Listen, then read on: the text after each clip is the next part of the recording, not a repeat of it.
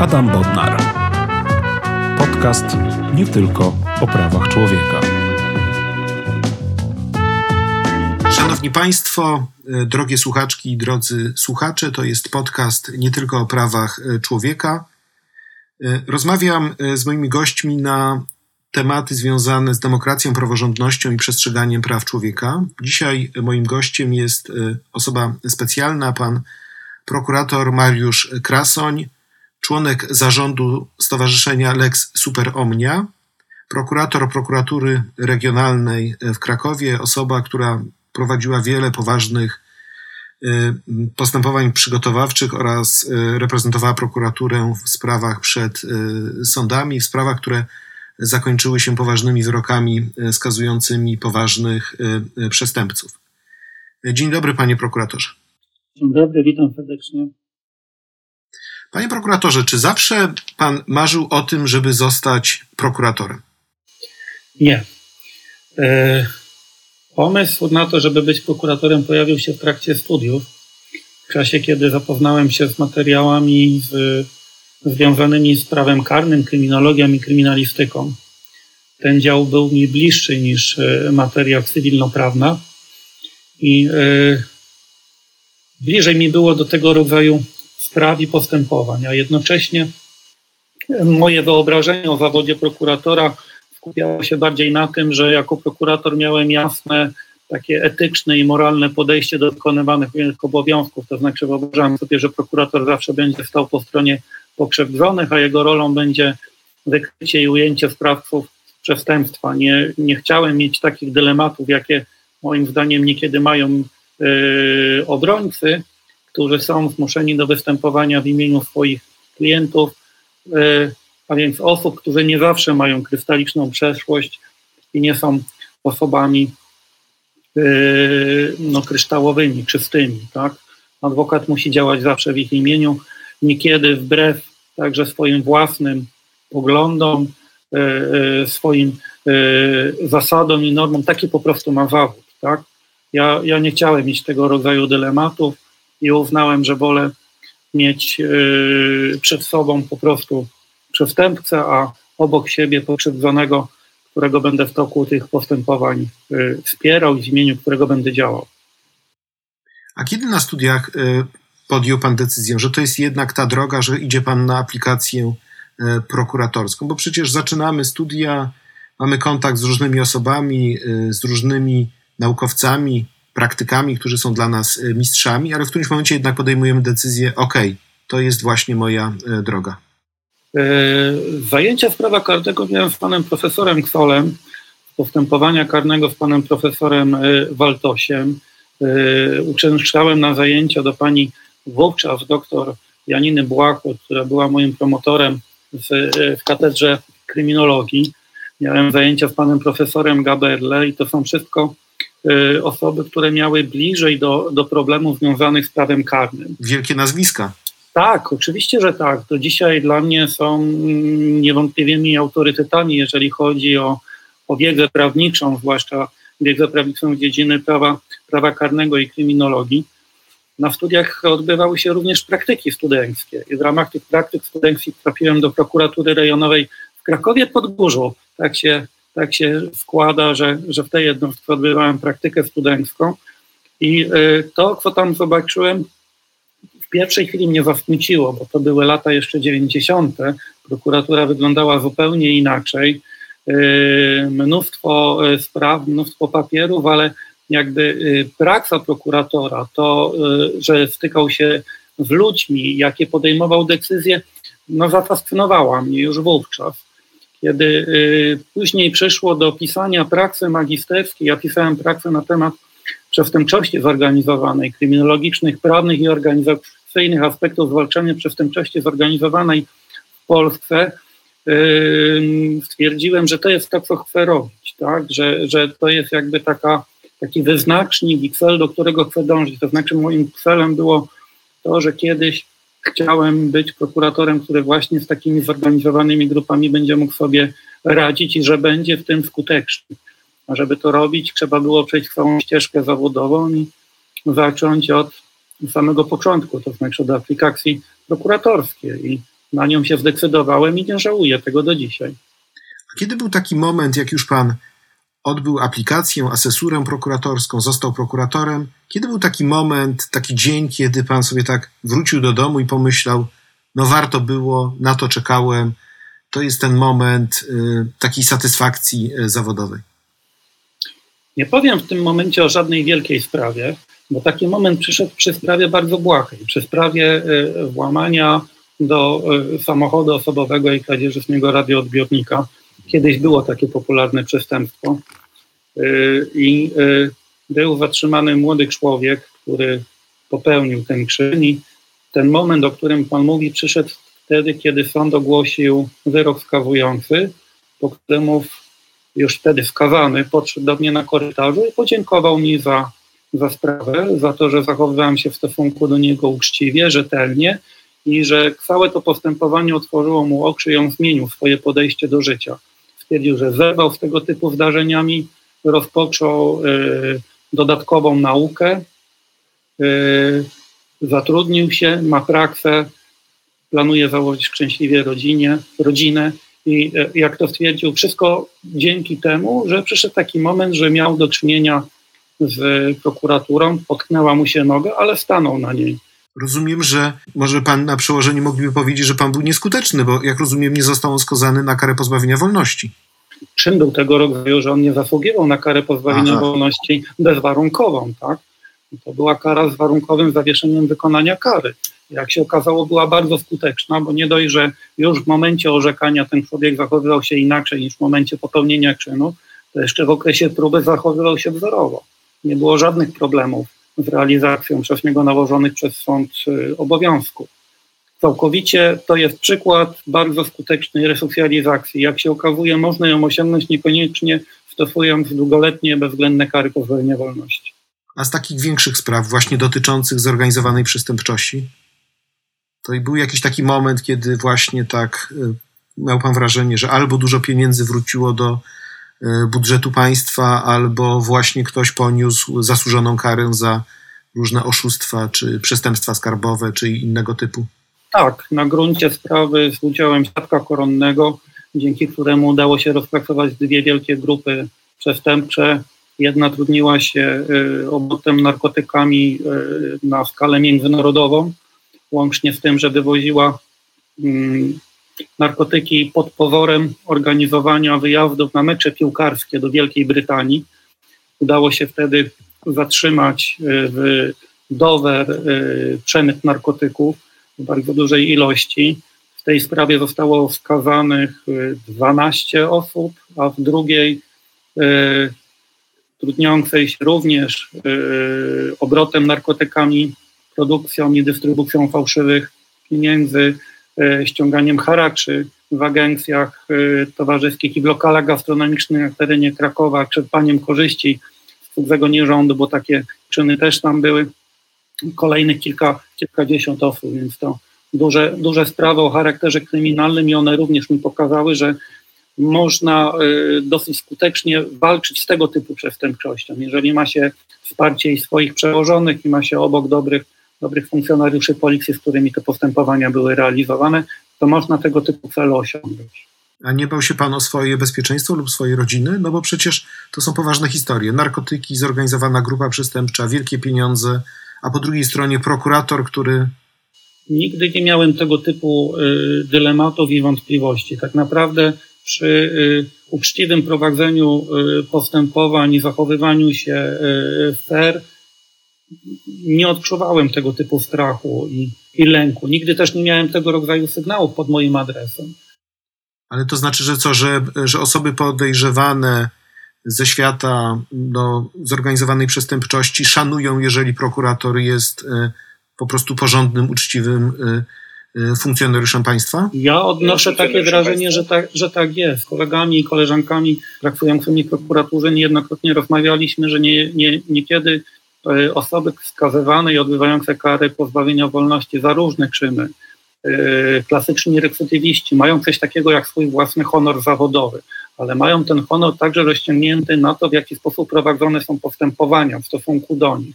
Zdarzyło mi się niekiedy zamykać znaczy zamykać, kierować do sądu wnioski o tymczasowe aresztowanie, prowadzić postępowania karne w stosunku do tych samych osób, parokrotnie, tak? Bo akurat się zdarzało tak, że, że te same osoby popełniały y, czyny zabronione i spotykają się po raz enty z tą samą osobą, czy to w prokuraturze, czy, czy w sądzie, słyszałem od nich i znowu mnie pan złapał, panie prokuratorze. No mówię, no takie życie.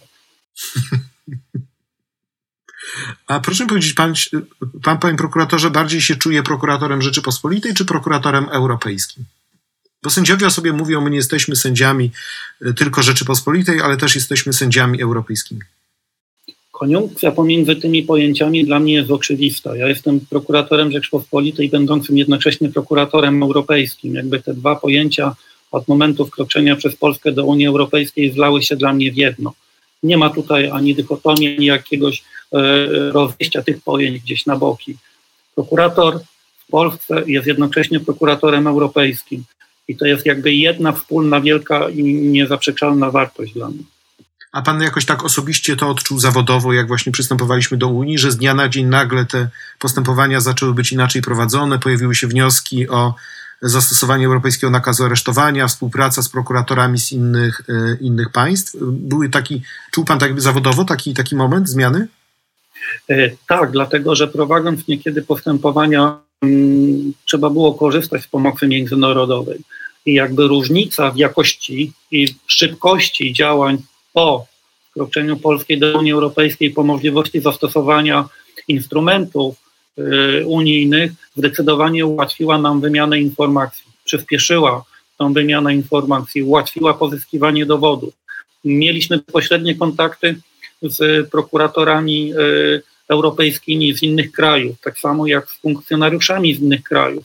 Mogliśmy pozyskiwać od nich informacje i sami im świadczyć pomoc w zależności od, y, od sytuacji. Wykonywaliśmy jako prokuratorzy polskie czynności na terenie innych krajów unijnych. Y, gdy byliśmy dopuszczani na przykład do, do przesłuchań y, w tamtejszych sądach, które realizowały na nasze wnioski pomoce prawne. I można było odczuć już wtedy, że, że następuje zmiana jakościowa w funkcjonowaniu prokuratury i w tym, w jaki sposób jesteśmy my sami postrzegani na wewnątrz, ale także pod kątem tego, co możemy zyskać, jak szybko i e, zdecydowanie sprawniej mogą się toczyć prowadzone przez nas postępowania. E, wie pan, że w pana obronie występowała Unia e, Prokuratorów Republiki Czeskiej. To jest naturalne, że prokuratorzy z innego państwa występują w obronie prokuratora z Polski?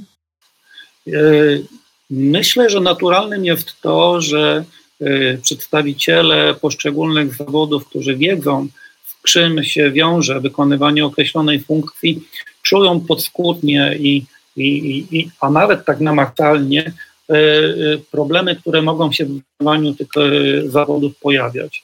Jest, nie jest to przejaw jakiegoś, nie wiem, mówiąc kolokwialnie, kolesiostwa, czy tylko bardziej takiej realnej współpracy zawodowej współpracując z, z prokuratorami czeskimi, a takie doświadczenia moje zawodowe również miałem.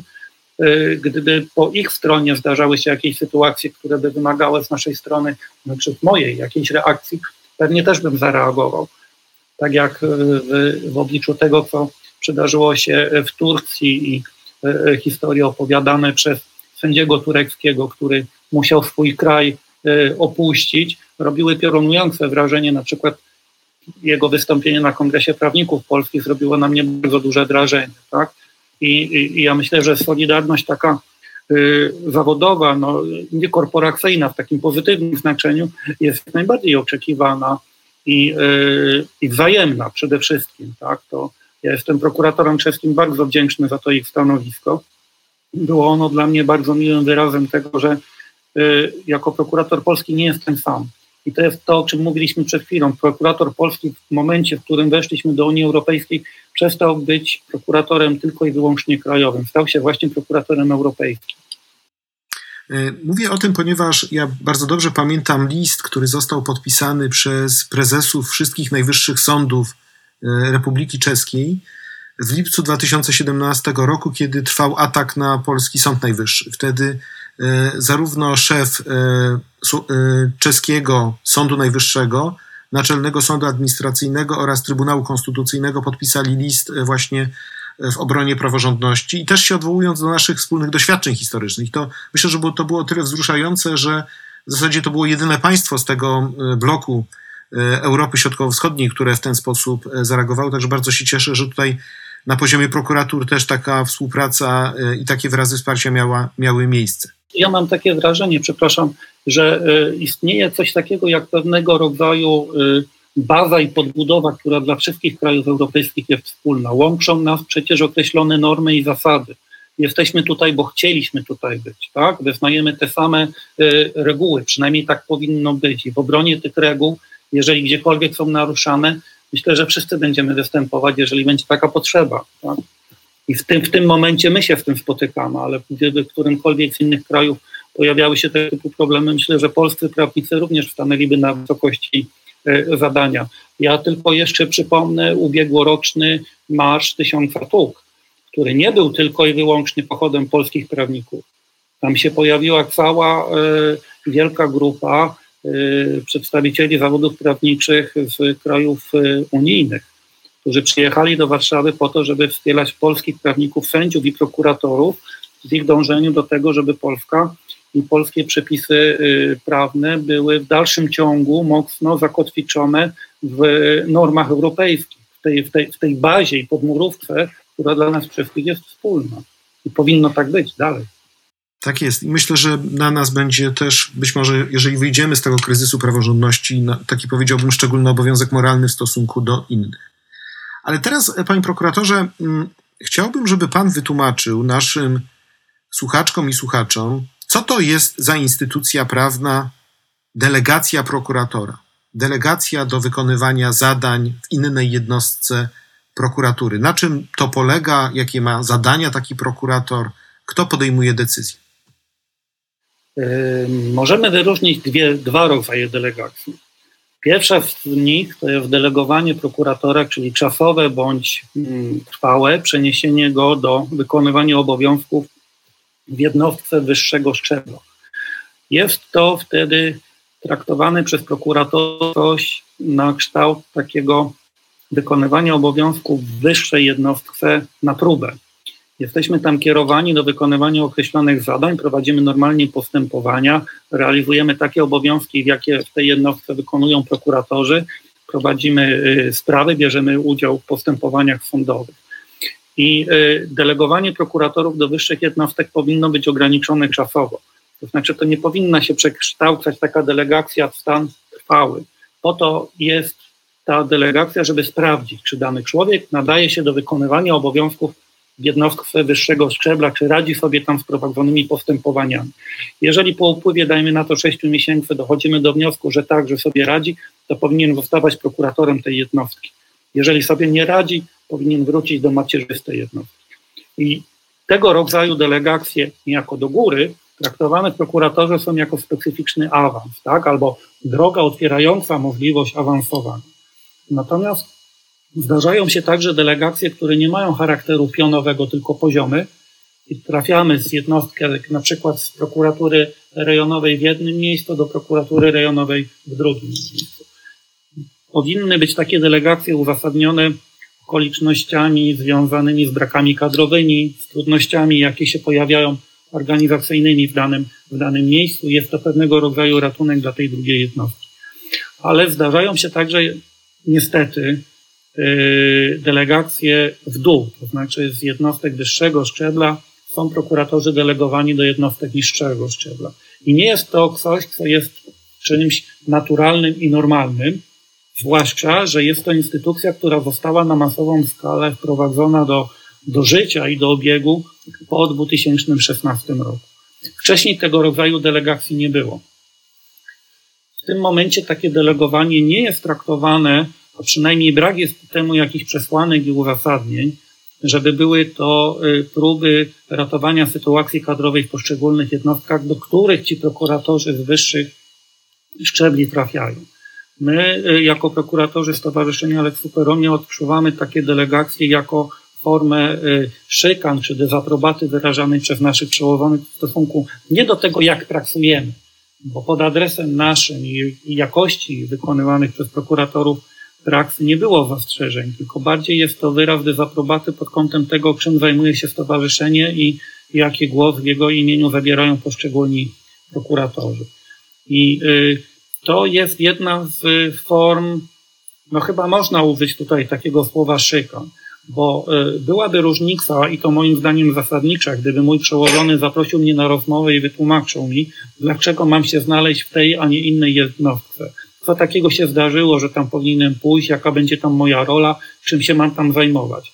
Brak tego wytłumaczenia i uzasadnienia podejmowania takich decyzji, no uprawnia mnie, takie jest moje zdanie, do twierdzenia, że te decyzje nie mają racjonalnego, merytorycznego wytłumaczenia.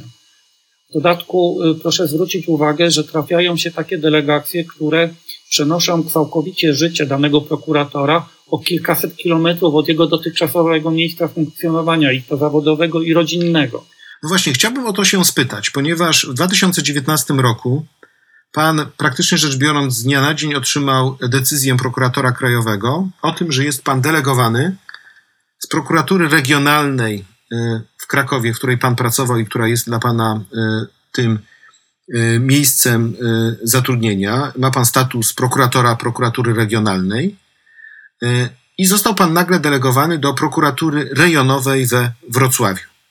I jakie to jest uczucie dostać taką decyzję, kiedy pan wie, że pana los jest w rękach innej osoby i niespecjalnie ma pan możliwość odwołania się czy zaskarżenia takiej decyzji?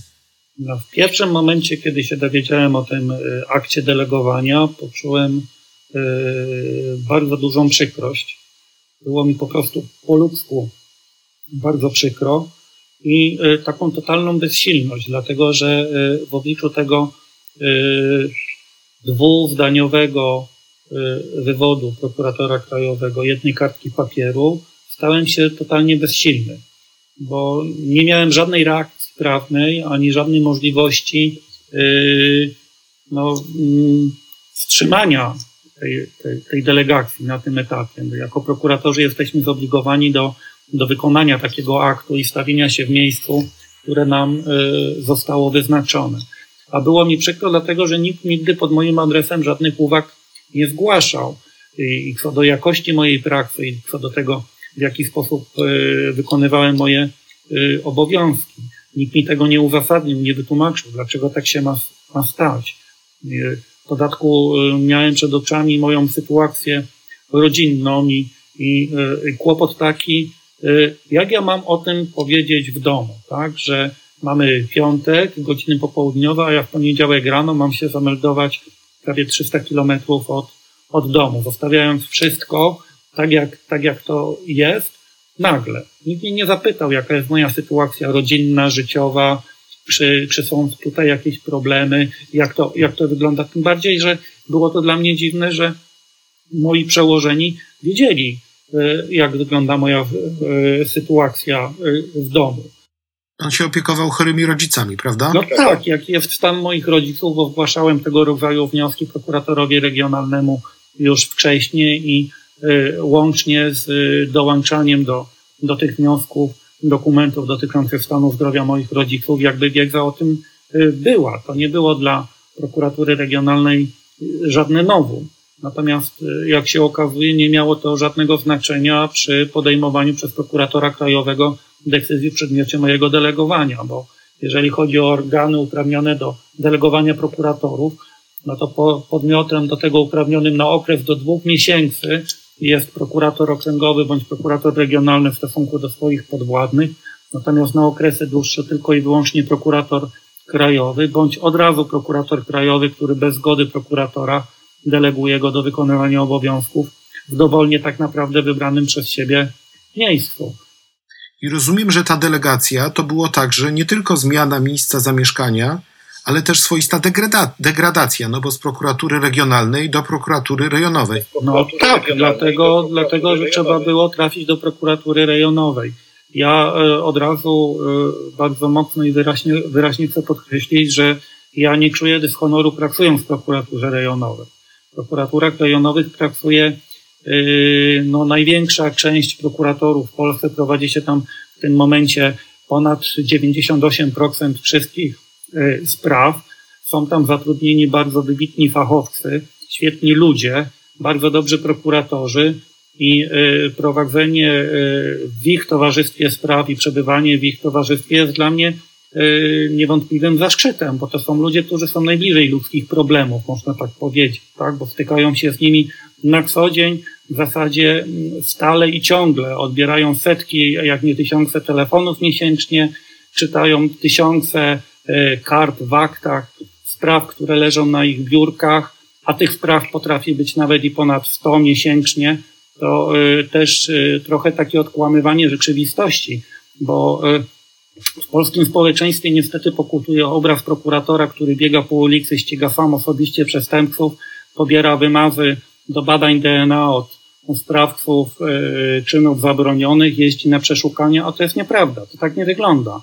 Prokurator generalnie pracuje w budynku prokuratury, bierze udział w czynnościach przesłuchań, bierze udział w czynnościach na miejscu zdarzeń ze skutkiem śmiertelnym, ma wtedy obowiązek tam się stawić, przeprowadzać oględziny, bierze udział w czynnościach e, sekcyjnych w zakładach medycyny sądowej, bierze udział w postępowaniach sądowych. Mnóstwo papierów przechodzi przez jego ręce.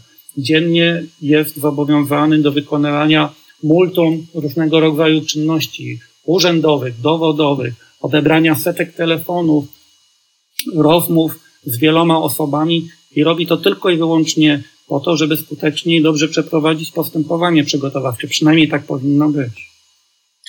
Absolutnie się mogę tylko zgodzić, że prokuratorzy rejonowi e, e, wykonują wielką e, pracę na rzecz nas wszystkich. Natomiast fakt jest taki, że jednak była to dla Pana duża zmiana zawodowa. Ale co, musiał Pan wynająć mieszkanie? Musiał Pan się przeprowadzić? Musiał Pan się jakoś tam nikogo nie obchodzi to, co się stanie z tym prokuratorem. Bo to nie jest tak, że mamy zapewnione miejsce, miejsce do, do mieszkania w takim nowym miejscu. Nikt nas nie pyta, gdzie my będziemy mieszkać, jak sobie poradzimy. Jadąc do Wrocławia, ja na dzień dobry zatrzymałem się w hotelu. Rozmawiałem z panią prokurator okręgową, dzięki uprzejmości której dowiedziałem się, że istnieją pokoje gościnne w lokalnym sądzie i umożliwiono mi wynajęcie takiego pokoju gościnnego na czas mojego pobytu we Wrocławiu. Ale y, pokoje gościnne nie są we wszystkich jednostkach. Prokuratorzy delegowani zmuszeni są do y, wynajęcia tak naprawdę mieszkania na własną rękę. Jeżeli dostają 48 godzin na zmianę swojego centrum życiowego, to nie ma takiej możliwości, żeby znaleźć sobie lokal do mieszkania, wynająć mieszkanie bądź nawet znaleźć hotel, co akurat w dobie pandemii jest w zasadzie wykluczone i uniemożliwia nam się tego rodzaju funkcjonowanie w danym miejscu, nie da się tego zrobić. To jest nieprawdopodobnie ciężka i trudna sprawa i stąd pojawiają się wnioski od tych prokuratorów, żeby im umożliwić e, wzięcie paru dni urlopu, żeby znaleźli sobie to mieszkanie. No nie pojadą do danego miejsca, którego tak naprawdę nie znają, są w nim niejednokrotnie po raz pierwszy, żeby zatrzymać się, nie wiem, na, e, na dworcu albo przespać na, na w pokoju, w którym mają wykonywać obowiązki. Żadnego z naszych przełożonych, a zwłaszcza tych, którzy podpisują się pod tymi decyzjami, to nie obchodzi. Nikt nam tutaj spośród nich nie udzielał wsparcia i pomocy. Zaczęły funkcjonować i y, działać y, lokalne y, grupy wsparcia i osoby, które w danych jednostkach jakby wykazały się empatią i, i, i taką ludzką życzliwością i pomogły. I mnie we Wrocławiu, jak i prokuratorom, którzy w styczniu tego roku zostali delegowani do innych jednostek, żeby mogli jakoś swoje mm, nowe y, obowiązki podjąć w tych miejscach, mając zapewniony dach nad głową. No dobrze, ale, ale, ale reakcja części społeczeństwa jest następująca. Y, z jednej strony mamy prezydenta Rzeczypospolitej, który mówi, że Przecież nikt panu nie każe być prokuratorem, są inne zawody prawnicze. Z drugiej strony mamy innych przedstawicieli społeczeństwa, którzy mówią, delegacja to tak jak w wojsku, służba prokuratorska to jak w wojsku, trzeba się podporządkować, skoro szef każe, to nie ma zmiłuj, e, to jest takie jakby być wysłanym na poligon, trzeba się e, e, dostosować. Jak pan słyszy tego typu argumenty, to co pan myśli? Może właśnie społeczeństwo jest nie do końca doedukowane nie ma pojęcia, jak wygląda praca prokuratora, ani tak naprawdę kim on jest. chcę tylko po, chcę powiedzieć, że prokurator nie jest służbą mundurową. To nie jest żołnierz, to nie jest funkcjonariusz policji. To, że w prokuraturze w tym momencie y, na pierwszy plan wysuwa się zasada hierarchicznego podporządkowania, ona nie ma żadnego umocowania w ustawie. Ustawa o prawo o prokuraturze wymienia kilka zasad, którymi należy się kierować. Y, zasada hierarchicznego podporządkowania jest tylko jedną z nich. Dla mnie najważniejsza jest zasada niezależności prokuratorskiej. Ja nie rozumiem, dlaczego zasada niezależności prokuratorskiej ma ustępować zasadzie hierarchicznego podporządkowania. Prokurator nie jest funkcjonariuszem y, policji, nie jest żołnierzem, który ma wykonywać rozkaz. Prokurator jest prawnikiem. Prokurator jest funkcjonariuszem publicznym, mającym służyć obywatelom i temu krajowi, Polsce. Może to górnolotnie brzmi, ale de facto tak to jest, bo my wykonując funkcję oskarżyciela publicznego, działamy w imieniu państwa. A skoro mowa, y, ale pan prezydent Duda powiedział o tym, że może pan też zmienić przecież zawód. Znaczy może nie pan, ale także pana, pan i pana y, koledzy. Jest to y, bardzo, moim zdaniem, mówiąc bardzo delikatnie, nietrafione sformułowanie ze strony pana prezydenta, bo w każdej sytuacji, każdemu wykonującemu jakikolwiek zawód, nauczycielowi, lekarzowi, pielęgniarce, górnikowi, jeżeli im coś nie pasuje, również można powiedzieć, zmieńcie sobie zawód. Tylko to chyba nie o to chodzi. Chodzi o to, żeby instytucje, w których te osoby wykonują swoje obowiązki, mm, działały w sposób jak najbardziej prawidłowy i rzetelny. To nie mamy zmieniać ludzi, tylko mamy zmieniać instytucje, tak żeby ona spełniała warunki i kryteria konstytucyjne i działała w imieniu i na rzecz yy, dobra wspólnego. Nas wszystkich. To nie jest problem wymienić wszystkich prokuratorów. Można ich oczywiście zmusić do tego, żeby odeszli z zawodów, zmienili zawód i przyjąć nowych, innych, bardziej spolegliwych. Tylko czy to znaczy, że ta instytucja będzie działała lepiej? Z pewnością e, nie będzie. E, mam e, takie pytanie, bo w Pana obronie występowało szereg różnych instytucji, ale mam wrażenie, że jeden był, list był dość nietypowy ponieważ dwójka adwokatów, pani mecenas Czajkowska-Burda oraz pan mecenas Maciej Burda, napisali o panu tak. Wielokrotnie mieliśmy okazję spotkać się z panem prokuratorem Mariuszem Krasoniem na sali rozpraw. Wielokrotnie prowadziliśmy z nim spory proceduralne i materialno-prawne, polemiki procesowe, rozbieżne stanowiska czy gorąca wymiana argumentów, a w końcu porażki nigdy nie wywoływały w nas rządzy zemsty. Na tym właśnie polega praca prawnika – na konfrontacji, w której dochodzimy do prawdy. I opierając się na tych słowach, adwokaci, ta dwójka adwokatów e, napisała właśnie list protestacyjny do prokuratora e, krajowego właśnie w związku z tą przymusową delegacją do prokuratury rejonowej we Wrocławiu. Jak pan przeczytał ten list, jak się pan czuł? Jak się czuje prokurator, który nagle czyta słowa adwokatów, przeciwników procesowych, ze słynnej, ważnej sprawy, jednej z najważniejszych sprawy w pana karierze, czyli sprawy Brunona Kwietnia, którego doprowadził pan do, w której doprowadził pan do skazania e, pana Kwietnia, e, kiedy właśnie adwokaci występują w pana e, obronie? Pod względem zawodowym czułem się nieprawdopodobnie dowartościowany. Dlatego, że usłyszałem ze strony moich przeciwników procesowych te słowa, które przed chwilą zostały zacytowane i stwierdziłem, że jednak chyba wykonuję właściwie y, mój zawód, że na sali sądowej czy w toku postępowania prowadzimy niejednokrotnie walkę na argumenty, ale to są argumenty o charakterze merytorycznym. Nie są to argumenty ad personam, nie, nie motywuje nas chęć zemsty, odwetu, złośliwość, jakieś Mm, nielikwidujące z wykonywanymi obowiązkami, czy to prokuratora, czy adwokata, y, zachowania. I y, y, fakt, że zostałem doceniony przez adwokatów, moich przeciwników procesowych, był dla mnie taką, tak jak mówię, no bardzo, bardzo ważną sprawą osobiście, ale jednocześnie czymś, co dało mi siłę i tak naprawdę determinację do tego, żeby dalej zachowywać się tak, jak się wtedy zachowywałem. To znaczy, żebym tego nie zmieniał, bo okazuje się, że to, co robiłem, w mniemaniu adwokatów było zasadne, słuszne, prawidłowe i zostało przez nich docenione. I z tego powodu miło, było mi nie, nieprawdopodobnie miło i poczułem wręcz pewnego rodzaju taką dumę z tego, że e, ja oto e, chłopak z Nowej e, Huty uzyskałem tego rodzaju świadectwo od bądź co bądź przedstawicieli krakowskiej palestry, adwokatów w wielu poważnych procesach, którzy docenili mnie jako prawnika, tak, jako prokuratora, a jednocześnie jako człowieka, bo wydaje mi się, że, że te wszystkie cechy składają się na, y, no, na nasz obraz jako, jako ludzi po prostu.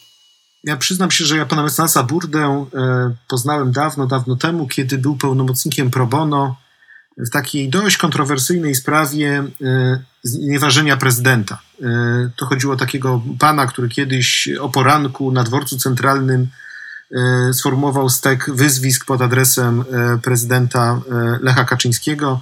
No i później była prowadzona sprawa, która zmierzała naprawdę usilnie do tego, żeby pana e, skazać. Właśnie pan mecenas Maciej Burda wtedy występował jako pełnomocnik e, pro bono i pokazywał, no w sumie moim zdaniem dość poważną absurdalność tych przepisów artykułu 135 paragraf 2 kodeksu karnego, które przewidują karę aż do trzech lat pozbawienia wolności za obrazę prezydenta Rzeczypospolitej. No dobrze, ale rozmawiamy o tej delegacji, ale jeszcze chciałbym się dopytać o, o jedną rzecz, ponieważ E, od pewnego czasu pan już, e, można powiedzieć, wrócił z Wrocławia do Krakowa, ponieważ jest pan teraz oddelegowany wciąż e, do prokuratury, ale najpierw prokuratury rejonowej w Krakowie, a później prokuratura rejonowa Kraków Podgórze. To jest, można powiedzieć, ta delegacja z ostatnich tygodni. I opinia publiczna wie o tym, że pan zdecydował się na bardzo konkretne działania prawne, w szczególności powództwo E, do sądu pracy. Pan też nie milczał o e, tej przymusowej e, delegacji. Czy ma pan wrażenie, że być może to, że pana zawrócono, tak bym to nazwał, do Krakowa, to jest jednak efekt tego, że prokurator krajowy się przestraszył i uznał, no dobrze, okej, okay, może faktycznie ten Wrocław przesadziłem, ale no niech będzie w tej rejonówce, ale przynajmniej w Krakowie nie będzie musiał się wyprowadzać. Ja myślę, że pan prokurator krajowy się nie przestraszył postępowania w sądzie pracy, być może dotarło do niego, że y, istnieje y, mechanizm y, zabezpieczenia, bo łącznie z pozwem do sądu pracy ja złożyłem także wniosek o dokonanie zabezpieczenia mojego powództwa poprzez określenie przez sąd, że miejscem wykonywania przeze mnie obowiązków służbowych na czas trwania procesu będzie jednak prokuratura regionalna w Krakowie, czyli miejsce no moja macierzysta jednostka, tak? I yy, w obliczu tego, że yy, w stosunku do mojej delegacji do Wrocławia tego typu postanowienie o zabezpieczeniu Sąd Krakowski jednak wydał, to, że ono nie zostało zrealizowane i nie było wykonane tak naprawdę przez prokuraturę, to jest inna rzecz, ale ono zapadło. I ono ma moim zdaniem bardzo duże znaczenie dla wszystkich innych prokuratorów, dlatego że jeżeli ktokolwiek spotyka się z tego rodzaju działaniem przełożonych nie ma ku temu żadnego uzasadnienia, a delegacja jest nie tylko formą y, szykany czy nierównego, dyskryminacyjnego traktowania, no to wydaje mi się, że w tym moim postępowaniu została wskazana ścieżka, którą można próbować y, podejmować, nią iść, chociażby po to, żeby uzyskać z sądu postanowienie o zabezpieczeniu. Czy ono będzie wykonywane, jeżeli będzie ponownie wydane? Nie wiem. Mam ku temu y, duże wątpliwości, bo w mojej sprawie ono nie zostało zrealizowane. Prokuratura w efekcie wolała zapłacić za niewykonanie y, postanowienia sądu, niż dopuścić mnie z powrotem do pracy w prokuraturze regionalnej. Natomiast ja myślę, że ten element właśnie wydania postanowienia o zabezpieczeniu mógł w moim przypadku zadziałać i, i dlatego po, po, po delegacji zamiejscowej kolejne delegacje dotyczące mojej osoby ograniczają się do prokuratur rejonowych na terenie Krakowa, czyli y, do miasta, w którym mieszka. Natomiast wiemy dobrze, że prokurator krajowy nie odpuszcza kolegom z Lex Super Omnia, którzy zostali w ostatnim czasie oddelegowani do takich miejscowości jak Jarosław, Śrem, Goleniów, Golub Dobrzyń. czyli do jednostek prokuratury, które są odległe o czasami nawet i kilkaset kilometrów. No i tak naprawdę też nie brano pod uwagę ich sytuacji osobistej. A tak, oczywiście. Mamy jeszcze delegację z prokuratury w Poznaniu do Rzeszowa, pana prokuratora Matkowskiego, kolejnej osoby, która została delegowana kilkaset kilometrów od swojego miejsca zamieszkania. Nie dość, że nie brano pod uwagę sytuacji życiowej i rodzinnej tych osób, ani ich sytuacji zdrowotnej, to nie brano pod uwagę, wydaje się także, sytuacje, które panują w tych jednostkach, do których te osoby zostały delegowane, bo wymieniony przez Pana y, przypadek delegowania prokuratora do prokuratury rejonowej w Jarosławiu, a więc do jednostki, która ma 100% obłożenie kadrowe, tam nie brakuje ani jednej osoby, ani jednej. A delegowano tam prokuratora z prokuratury rejonowej na warszawskiej Woli, gdzie brakuje około 40% załogi. Podobna e, kuriozalna sytuacja dotyczy prokuratorów delegowanych z prokuratory rejonowej Warszawa-Mokotów, gdzie brakuje połowy składu. Dwójka prokuratorów tej jednostki została delegowana jedna osoba do Śremu, jedna do Lidzbarka Warmińskiego, do jednostek zdecydowanie mniejszych i mniej obciążonych.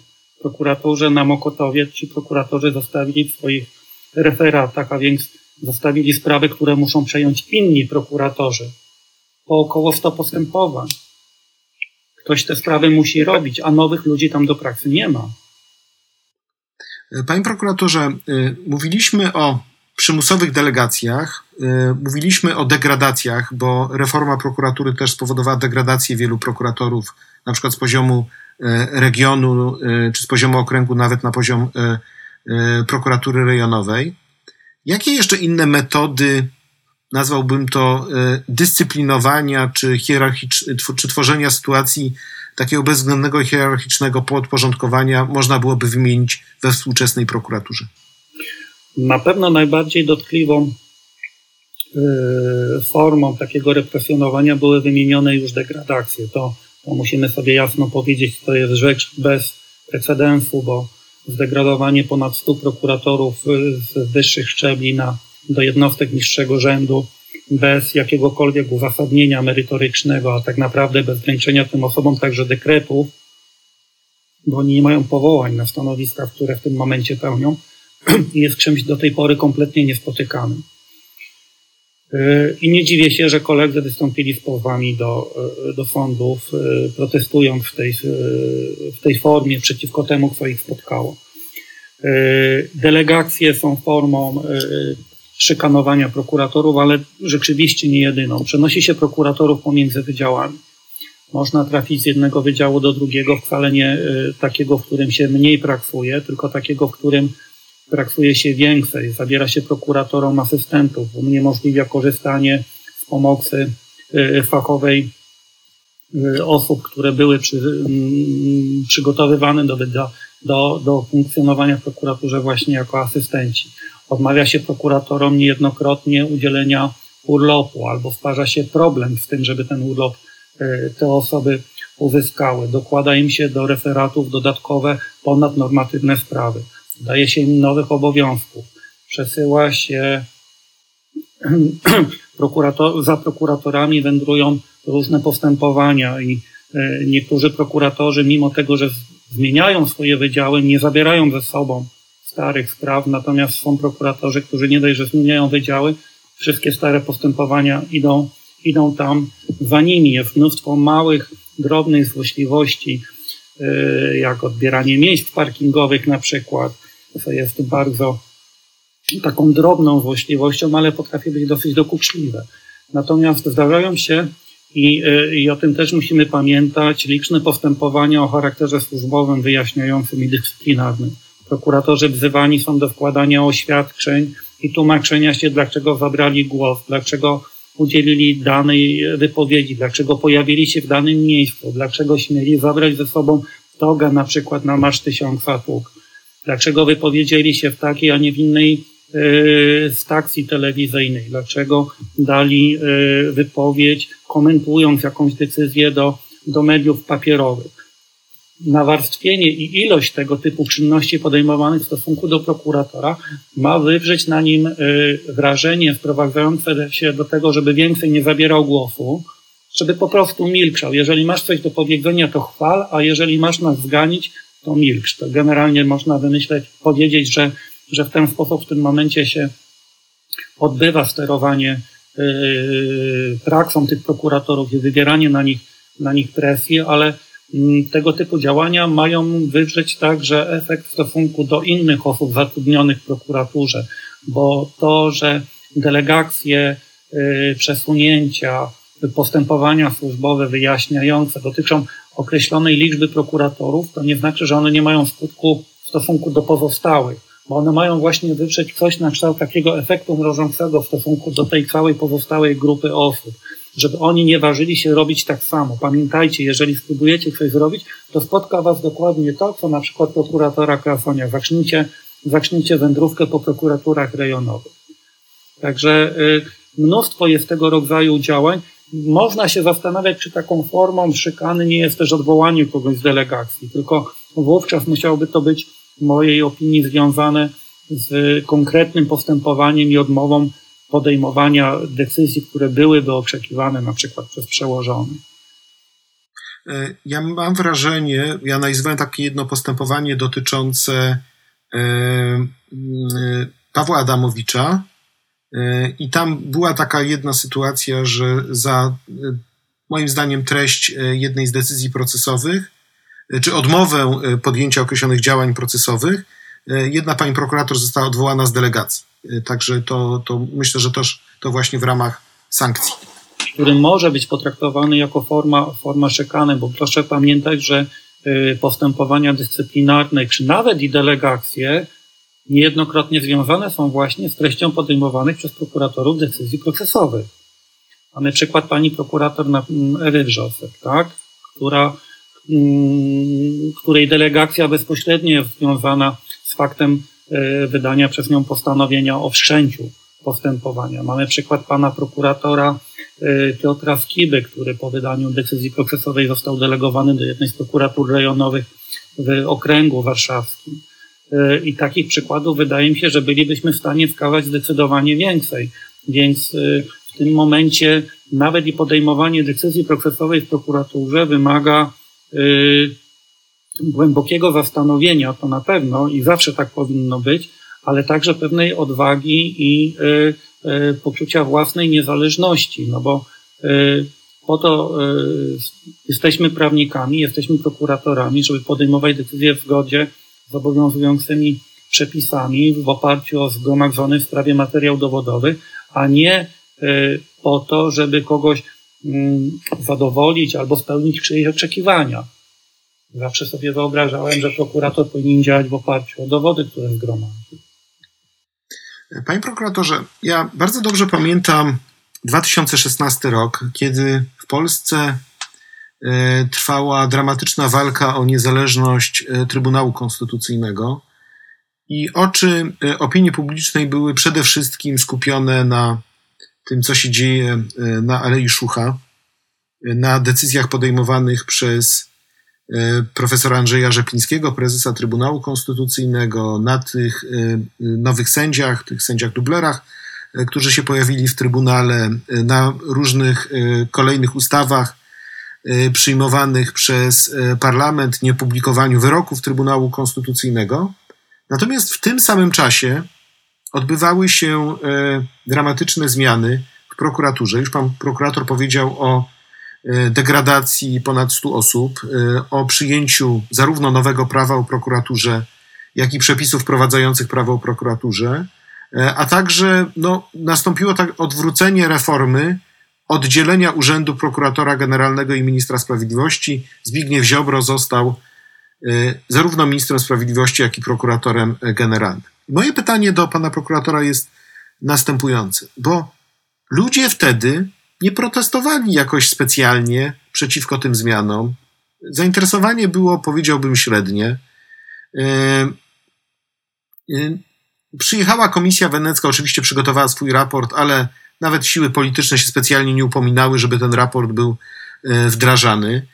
E, z czego to się wzięło? Z czego się wzięło to, że mm, to, coś, co nastąpiło w prokuraturze, nie było przedmiotem zainteresowania? Z tego, że społeczeństwo jest niewrażliwe na problemy dotyczące prokuratury i funkcjonowania prokuratury? Czy być może wzięło się z tego, że prokuratorzy nie mieli najlepszej reputacji i nie budzili jakoś specjalnie sympatii społecznej jako ci, których należy brać w obronę?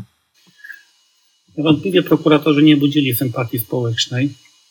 Nie byli nigdy y, postrzegani y, jako y, osoby, które stają po stronie tylko i wyłącznie pokrzywdzonych. Narosło mnóstwo negatywnych opinii na temat prokuratury i prokuratorów.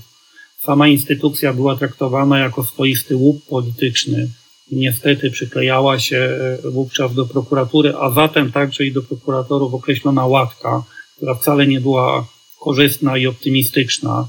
E, traktowano e, ten urząd jako taką odskocznię do robienia wielkich karier politycznych na kształt mm, wielkich szeryfów, którzy jedną swoją decyzją, jedną swoją wypowiedzią są w stanie kształtować Y, bieg poszczególnych postępowań i niestety prokuratura na tej zasadzie w przeszłości również działała. Ja mam pełną świadomość tego, że to nigdy nie była idealna instytucja. To nie jest tak, że y, prokuratura przed 2016 rokiem była y, organem fantastycznym bez skazy. Tak nie jest i tak nigdy nie było. Było mnóstwo problemów i różnego rodzaju wad w tej instytucji, które przełożyły się właśnie na tą obojętność w czasie, kiedy dokonywało no, w 2016 roku bardzo istotnych zmian w prokuraturze. Ja myślę, że do wielu osób także nie docierało to, co tak naprawdę się dzieje, jakie będą konsekwencje takiego, a nie innego ukształtowania yy, zasad panujących w prokuraturze, jaki wpływ na, na bieżące życie ludzi będzie miało yy, wprowadzenie określonych przepisów do ustawy o prokuraturze. Ja myślę, że to jest skutek także i tego, Y, że w Polsce społeczeństwo nie do końca się y, interesuje pewnego rodzaju problemami, dopóki ono nie zacznie, dopóki te problemy nie zaczną ich bezpośrednio dotykać. Mamy tego przykład ostatnio, kiedy mm, proszę zwrócić uwagę, że w momencie, kiedy dokonywano zmian w Trybunale Konstytucyjnym, to też była taka bardzo ulotna i daleko gdzieś bardzo wysoko postawiona instytucja, do której, no, która podejmuje jakieś decyzje, ale jakie one mają wpływ na nasze bezpośrednie życie? Jaki to ma wpływ? Przekonaliśmy się jesienią ubiegłego roku, tak? kiedy Trybunał podjął y, decyzję w zakresie prawa aborcyjnego, jakie wywołało to ruch społeczny. I dokładnie tak samo było i jest w prokuraturze, bo y, dopóki człowiek nie, y, nie będzie miał styczności z tą instytucją, to nie będzie dostrzegał tych problemów. Zresztą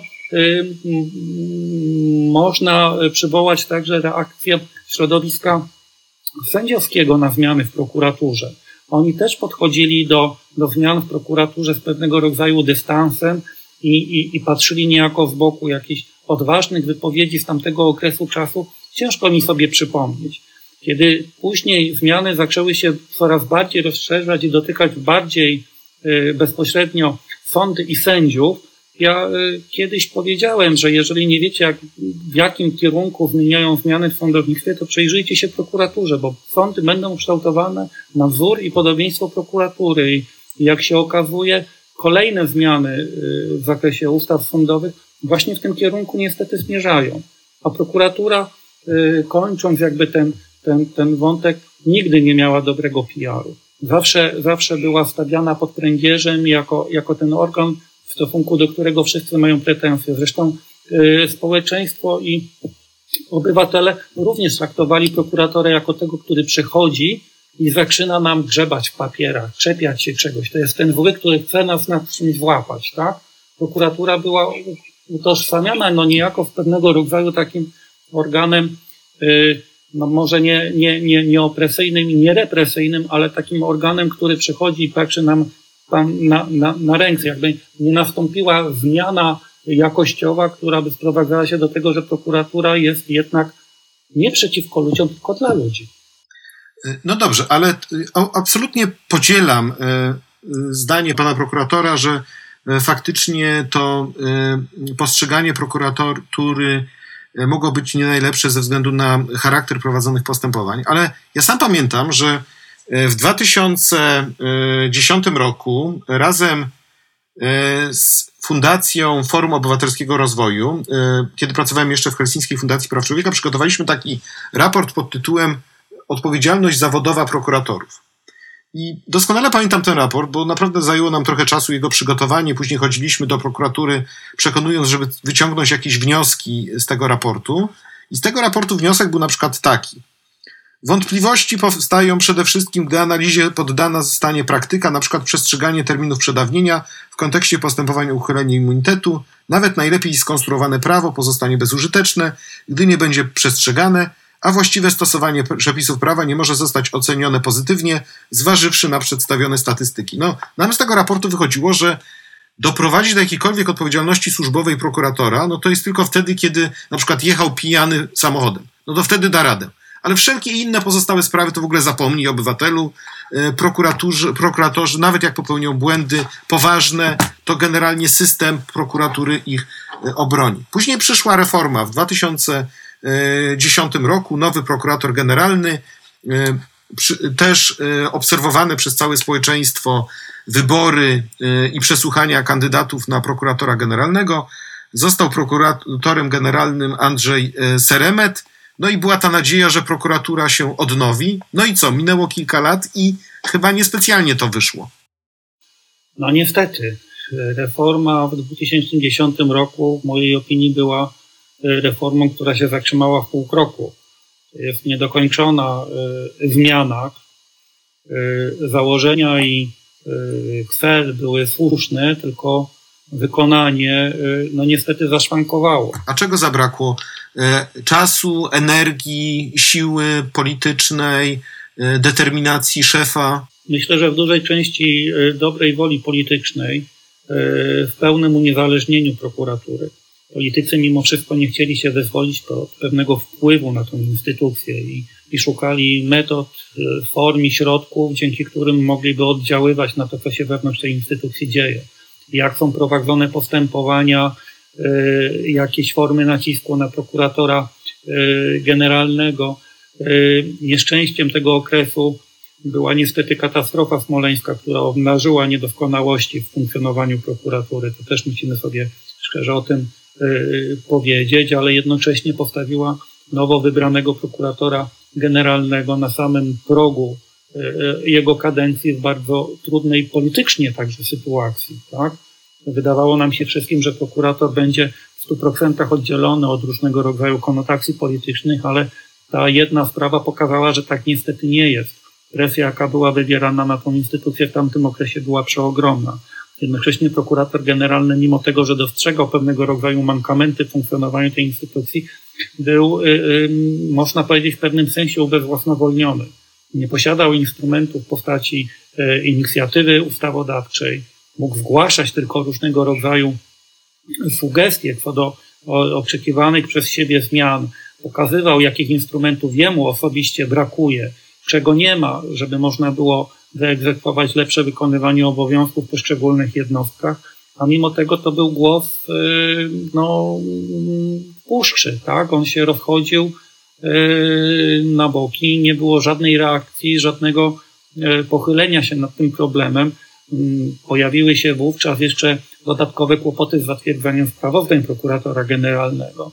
Pisał kolejne w sytuacji, kiedy uprzednie jeszcze nie było zatwierdzone. To też był system, który nie do końca funkcjonował tak, jak powinien. Wewnątrz prokuratury ewidentnie dostrzegano problemy z systemem konkursowym. Konkursy jako takie są zasadne i powinny być organizowane na stanowiska prokuratorskie. Natomiast sposób ich przeprowadzenia i czas trwania tych konkursów wewnątrz prokuratury był nie do zaakceptowania, bo oczekiwanie na obsadę stanowiska przez rok to jest no, zdecydowana przesada. No dobrze, ale czy to nie jest troszeczkę poszukiwanie e, winy w czynnikach zewnętrznych, a może to jest tak, że struktura nie chciała się dostosować, że struktura była taka, że nawet najlepszy prokurator generalny, nawet niezależny były sędzia, prawda, bo sędzia e, Andrzej Seremet był wcześniej, orzekał w sądzie krakowskim, no nie jest sobie w stanie poradzić, jeżeli ma mnóstwo takich oddolnych prądów, gdzie struktura się nie chce przekształcić, bo jest dotknięta jakąś trwałą taką chorobą, która no, toczy jak rak strukturę prokuratora, prokuratury. Dużo w tym jest reakcji, dlatego że w prokuraturze nie nastąpiła zmiana mentalnościowa. Znaczy, prokuratorzy byli przyzwyczajeni przez wiele, wiele lat, do 2010 roku, do tego, że tak naprawdę nie są y, odpowiedzialnie za prowadzone przez siebie postępowania. W sensie takim, że zawsze ta odpowiedzialność w jakiś sposób ulegała rozmyciu. Poprzez różnego rodzaju formy nadzoru i wpływania na decyzje prokuratora przez jego przełożonych, czy to z jednego czy z dwóch szczebli wyżej, y, jakby y, sukces miał stu ojców, porażka zostawała tylko przy tym jednym prokuratorze. Natomiast prokuratorzy zawsze traktowali to w tamtym okresie jako formę pewnego rodzaju zabezpieczenia samych siebie, tak? I nie nauczyli się odpowiedzialności. I to z całym impetem zafunkcjonowało w sposób negatywny właśnie w okresie 2010-2016, kiedy prokurator generalny podejmował określone decyzje i starał się kierować instytucją, nie miał instrumentów umożliwiających korygowanie nawet tych oczywistych błędów, tak?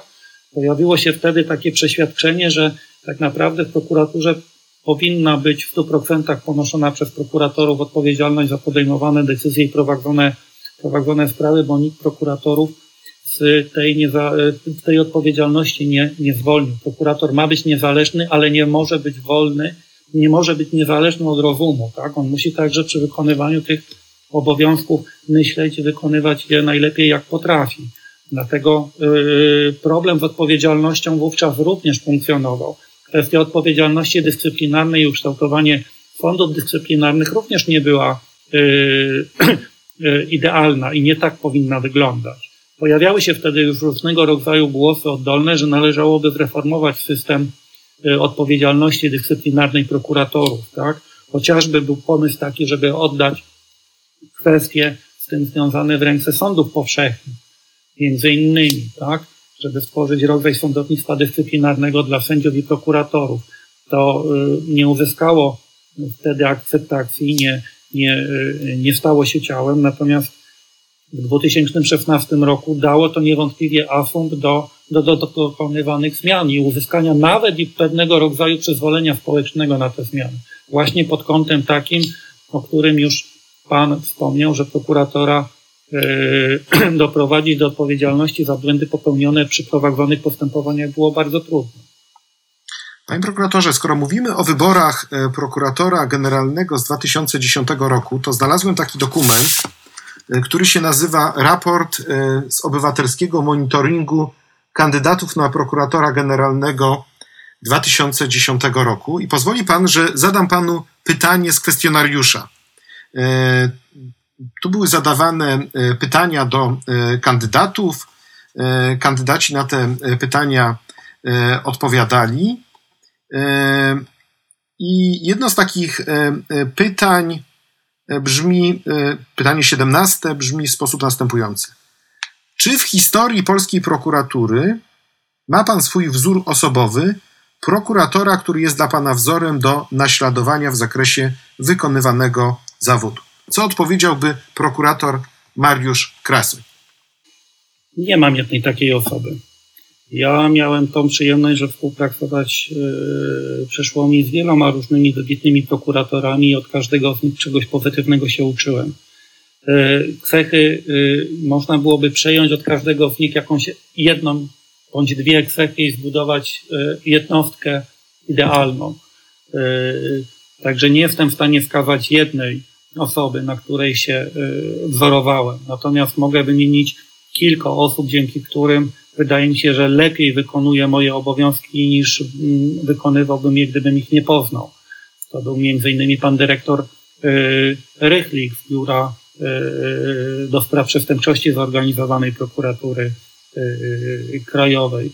To byli moi przełożeni w prokuraturze okręgowej w Krakowie. To byli e, prokuratorzy, z którymi udało mi się pracować w prokuraturze okręgowej w Kielcach, bo tam również wykonywałem swoje obowiązki przez jakiś czas. to są moi szefowie z prokuratur rejonowych, są koledzy i koleżanki z prokuratur rejonowych, to są osoby, z którymi udało mi się spotkać i toczyć dyskusję na temat zmian w przepisach czy zasad funkcjonowania w ogóle w prokuraturze. E, więc e, wymienienie jakby jednej osoby no byłoby tutaj e, w mojej opinii no, nie na miejscu. Ja tak jak mówię, czerpałem wzorce od postępowania od, od wielu wybitnych prokuratorów w tym kraju. Ale panie prokuratorze, ale czy to nie jest czasami problem waszego środowiska, że na takie pytanie Pan jest szlachetny na tyle, żeby wymienić kilka e, osób, z którymi pan e, współpracował, a pewnie gdyby spytać sędziego, to by sędziowie powiedzieli, no na przykład sędzia Stanisław Dąbrowski, albo na przykład sędzia Stanisław Zabłocki, albo sędzia Adam, profesor Adam e, Strzembosz. I byliby w stanie wskazać takie osoby, które nie dość, że są wzorami dla środowiska, to jeszcze są rozpoznawalne. Czy trochę nie jest tak w prokuraturze, że środowisku trochę się nie udało stworzyć takich postaci pomnikowych, które byłyby takim wzorem do naśladowania, takimi autorytetami, że rzucamy tylko jednym hasłem i, e, i od razu wszyscy wiedzą o kogo chodzi i do jakich cech charakteru e, pan się odwołuje? Myślę, że jest, e, jest w tym dużo reakcji. Prokuratura zawsze funkcjonowała inaczej niż sąd prokuraturze nawet no, nie udało się e, w moim e, odczuciu wykształcić tego rodzaju postaw i, i stworzyć tego rodzaju charakterów, które mogłyby być takimi pomnikowymi postaciami. Jest, tak jak mówię, wiele, wiele osób, które zasługują na nasz szacunek, ale wymienienie jakby jednej jest, jest bardzo skomplikowane i to, i to prawda. Moim zdaniem to jest kwestia ukształtowania jakby roli prokuratora i prokuratorów e, w ogóle w, w, tej, w tej instytucji, nabrania nowego kształtu i zbudowania dopiero niejako na przyszłość pewnego rodzaju wzorów do, na, do naśladowania takich bezdyskusyjnych, tak? takich niepodważalnych zupełnie osób, które będą rzeczywiście autorytetami dla wielu y, prokuratorów z różnych y, pokoleń, bo to nie jest kwestia jednego pokolenia, tylko utrwalenia pewnego pozytywnego wizerunku i przekazu w całej instytucji. Więc to, to, to rzeczywiście to jest, to jest bardzo duży, duży problem w tej, tej instytucji i w prokuraturze jako takiej, że takiego wzoru nie udało się wykształcić mimo tylu lat funkcjonowania prokuratury. Może ten okres niezależności prokuratorskiej tego czasu 2010-16 był zbyt krótki, żeby wypracować tego typu model. Może y, to, co y, prezentowała sobą prokuratora w czasie przed 2010 rokiem, również miało na to wpływ, ale rzeczywiście takiego jednego wyraźnego autorytetu powszechnie szanowanego i, i znanego nie udało się. A może ten, może ten czas mamy właśnie teraz, no może dopiero musieliśmy dojrzeć jako państwo, jako społeczeństwo do tego, żebyśmy zaczęli zauważać e, znaczenie niezależnych e, prokuratorów i także poszczególnych nazwisk, poszczególnych osób, które nasza, narzucają na szaniec e, swojej kariery, swój, swoje doświadczenie zawodowe, swój los. Ale na sam koniec chciałbym się spytać pana prokuratora o taką rzecz. Wyobraźmy sobie, że za kilka lat, nie wiem, niech to będzie przykładowo 2025, 6, 7 rok, powstaje Komisja Konstytucyjna Zgromadzenia Narodowego, która ma za zadanie przygotować nowelizację konstytucji. No i wiemy dobrze, że w konstytucji prokurator to się pojawia tylko wtedy, kiedy mowa jest o prokuratorze generalnym, ale co do zasady prokuratura się nie pojawia e, w konstytucji. I gdyby panu powierzono zadanie napisania jednego, dwóch, trzech e, przepisów e, konstytucji, które określałyby pozycję ustrojową prokuratury, to co by pan napisał, a także jakby pan przekonał społeczeństwo, że taki przepis jest niezbędny? Wątpię, żeby miał zaszczyt pisać tego rodzaju przepis, ale e, celem nie tylko moim, ale w ogóle Stowarzyszenia e, Lex Superonia jest e, właśnie niezależność prokuratorska i prokuratury jako takiej, wpisanie jej w konstytucję. Natomiast jakby taki przepis mógł istnieć, może, może tak, że prokuratura Rzeczpospolitej Polskiej, na czele której stoi prokurator generalny, niezależny od innych władz, jest organem wymiaru sprawiedliwości, wykonuje swoje zadania w zakresie stania na straży praworządności, a tworzący ją prokuratorzy pełnią funkcję oskarżyciela publicznego i realizują także zadania w zakresie ścigania przestępstw w sposób opisany ustawą. Może tyle wystarczy? Tyle wystarczy, albo może to byłoby aż tyle. No dobrze, ale politycy by się spytali, ale w jaki sposób mamy tej niezależnej prokuraturze e, zagwarantować z jednej strony taki status, a z drugiej dbać o to, żeby w Polsce było bezpiecznie, żeby przestępcy byli ścigani, żeby prokuratura działała w sposób efektywny? Czy nie za dużo tej niezależności? Może jednak powinniśmy mieć nad tym kontrolę. To jak to społeczeństwo wytłumaczyć? Kontrola nad prokuraturą powinna być dokonywana przez y, parlament. Natomiast y, prokurator powinien być powoływany na, y, generalny powinien być powoływany na kadencję z brakiem możliwości jego odwołania w tylko wyjątkowych sytuacjach. Organem bezpieczeństwa, takim, który ma zagwarantować społeczeństwu poczucie bezpieczeństwa, są y, organy takie jak policja i różnego rodzaju służby podległe pod Ministerstwo Spraw Wewnętrznych i Administracji. Prokurator powinien być bliżej sądu, powinien pełnić funkcję oskarżyciela publicznego. To on powinien decydować o zasadności skierowania do sądu aktu oskarżenia, będącego efektem pracy tak naprawdę organów y, policyjnych to nie jest tylko kwestia ukształtowania ustawy o prokuraturze, tylko problemem jest jakby ukształtowanie całego spektrum e, spraw związanych z funkcjonowaniem w ogóle postępowania karnego, tego kto je powinien prowadzić, kto powinien ponosić odpowiedzialność za poszczególne jego etapy. W, mojej, w moim odczuciu prokurator powinien być odpowiedzialny za e, skierowanie do sądu aktu oskarżenia i bronienie tej sprawy, którą przedkłada sądowi w sądzie, doprowadzaniu przed sądem do wskazania sprawców przestępstw, tak? Natomiast jakby organem zajmującym się w głównej mierze prowadzeniem postępowania powinny być organy policyjne. Profesjonalnie oczywiście przygotowaną do tego kadrą z wyszkolonymi funkcjonariuszami, yy, którzy będą w stanie podejmować E, w toku prowadzonych przez siebie postępowań przygotowawczych decyzji. Sprawą otwartą jest to, czy w Polsce powinien funkcjonować sędzia śledczy, który na przykład dokonywałby pewnego rodzaju selekcji tych decyzji prokuratorskich. Być może byłaby taka instytucja niezbędna i potrzebna chociażby do tego, żeby to organ sądowy podejmował niektóre decyzje w toku postępowania przygotowawczego, jako ten organ, który w mniemaniu takim powszechnym powinien się cieszyć niezależnością niezawisłością, tak? A prokurator jako jednak yy, oskarżyciel publiczny i strona postępowania przed, przed sądem powinien być od tego typu decyzji być może uwolniony. Natomiast yy, funkcja i pozycja niezależnego prokuratora jest w interesie wszystkich obywateli w tym kraju, dlatego że bez niezależnego prokuratora nie jesteśmy w stanie poprowadzić skutecznie i prawidłowo postępowania przygotowawczego. Tylko i wyłącznie niezależny prokurator gwarantuje nam dojście do, y, do prawdy i obiektywne poprowadzenie postępowania, bo pamiętajmy, że prokurator uwikłany w jakiekolwiek zależności nie będzie w stanie skutecznie prowadzić postępowań w stosunku do osób, które tą władzę nad prokuratorem w, jakiej, w jakiejś formie posiadają, tak?